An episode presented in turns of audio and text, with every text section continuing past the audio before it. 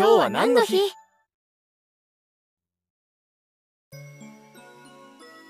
？8月6日は広島に原爆が投下された日だね。日本人にとっては忘れられない日だね。全世界で初めて核攻撃を受けた出来事だからね。ナイフで刺しても銃で撃っても小さな爆弾でも人を殺めることには変わりない。でもやっぱり大量の人が一瞬でこの世からいなくなってしまう規模の大きさは無視できないと思うわ。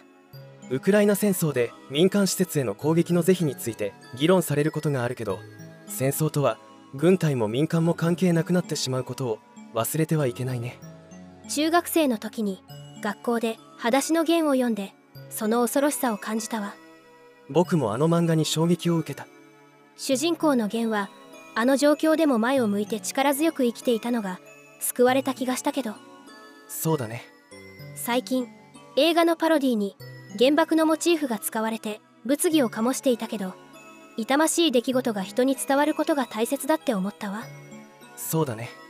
抗議するよりも痛ましさを感じてもらうことの方が大切なんだろうね。被害に遭われた方々には心よりご冥福をお祈り申し上げます。今日のおすすめの曲はこちら。森田光一さんをはじめとする16人の歌い手さんが集結した世界中の涙です。今日も一日頑張りましょう。